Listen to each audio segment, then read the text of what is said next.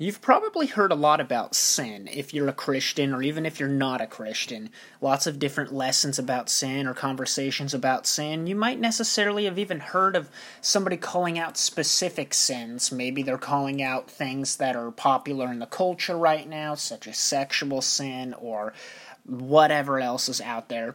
And it might leave you with the question of is there any sin that is so bad it can't be forgiven? Or you might ask the question differently Is any specific sin worse than another sin? Like, oh, lying's big, but it's not as bad as this. You might ask that question, or you might struggle with comparing your sin to others. Like, oh, I may struggle with telling lies, but at least I'm not a murderer, or at least I'm not a blank, insert whatever sin you're comparing yourselves to. But I want to look at a couple passages in Scripture. I want to start in Matthew chapter 12, verse 31.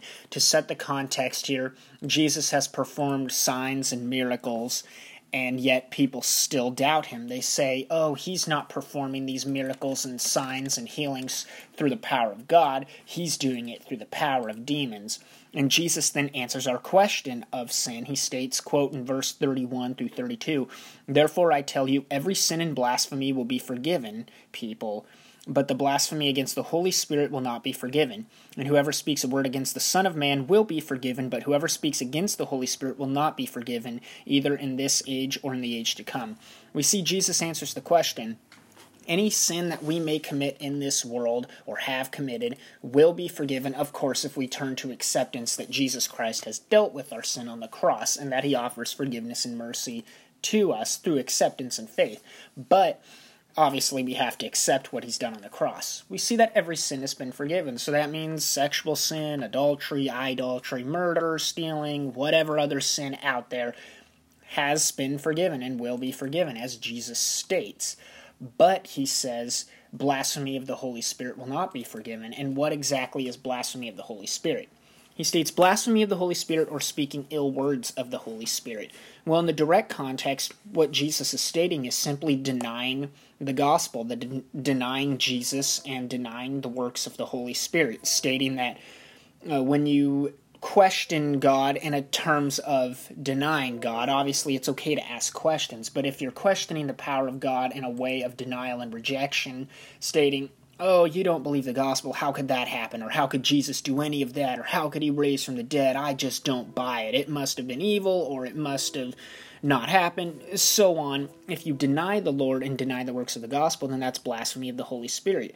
In other words, what Jesus is stating is every sin will be forgiven except the sin of rejecting Jesus, rejecting the gospel, God, the Holy Spirit, the whole works.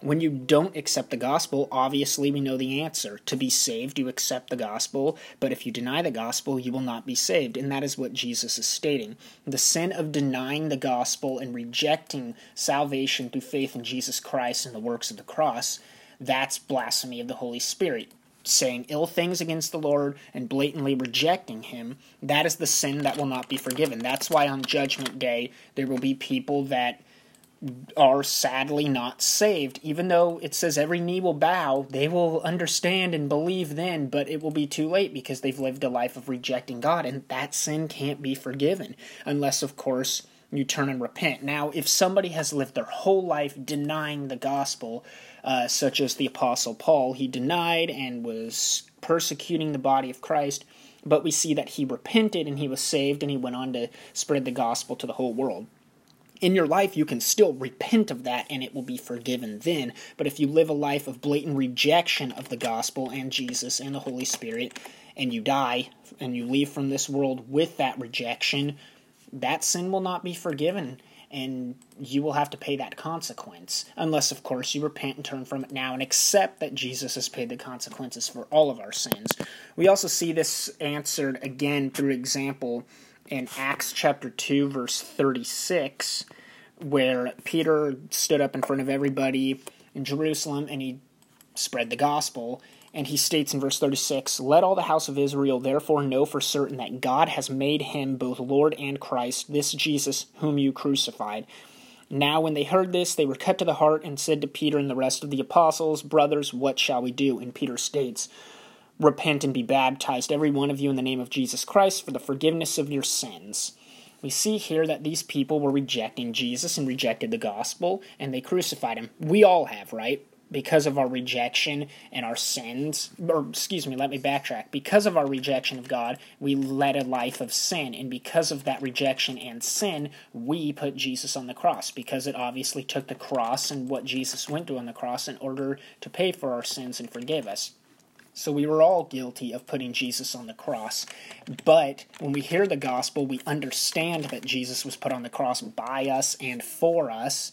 And so when we accept that, we're cut to the heart and we ask God, what must we do? And God gives us the opportunity to repent and be saved. We have to repent and be baptized, and then and only then are we forgiven of our sins. As it states, when you're baptized in the name of Jesus Christ for the forgiveness of your sins. We're forgiven at that point when we turn from our rejection and accept what Jesus has done on the cross.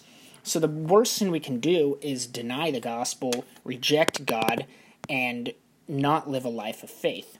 Because if we live a life without faith and complete rejection of the gospel and then leave this earth, well, we never accepted the gospel, and so we won't be saved. The Bible says those that believe and are baptized will be saved. For God so loved the world, he gave his only Son, that whoever believe in believes in him shall not perish, but have everlasting life. Point is, we need to accept the gospel. If we don't, that's the worst sin we could ever do rejection of Jesus. But there's a chance to repent. And if we repent, our sins will be forgiven, as well as all of our other sins that we have in this life. But if we continue to reject, there's no forgiveness for you. There's no forgiveness for any of us if we live a life of rejection. But as long as we have breath, in our lungs, we can repent and be saved if we simply accept the gospel and accept that what Jesus has done on the cross is and was sufficient for your sins, my sins, and any sins that we have committed, are committing, and will commit. We need to have faith in the gospel, and then and only then, as we've talked about in previous lessons, does that lead us to true repentance of the other sins in our lives, such as stealing, lying, sexual sin, murder, all the other perhaps dare I say, activity based sins, those are washed away through repentance. But the biggest thing and the first thing we need to turn from in our walk with the Lord, or before we can begin a walk with the Lord, is stop rejecting the gospel, stop rejecting the works of the Holy Spirit and God, and accept it. Then and only then can we have faith, be saved, and our other sins, all of our sins, be washed away and repented of. And so when we state in Acts chapter 2 verse 38 repent and be baptized, what we need to repent of is the worst sin ever and that's the rejection of Jesus and our rebellion against God that put Jesus on the cross. So the worst sin you can do is deny the Lord or the works of the gospel, but it's never too late to turn from that. Now, I state that it's the worst, but I don't want you to think that, oh, I'm not doing that, so that means I can commit all the other little sins all sin is evil, all sin is bad, and all sin put Jesus on the cross. Your quote, little ones or big ones, it's all equally as bad and evil, and you need to repent of it because God's holy standard has not changed, and we should honor God's salvation by repentance of those activity based sins and all other sins. But none of that can happen without repenting of the biggest of all, and that is our blatant rebellion and rejection of the gospel and of God's mercy.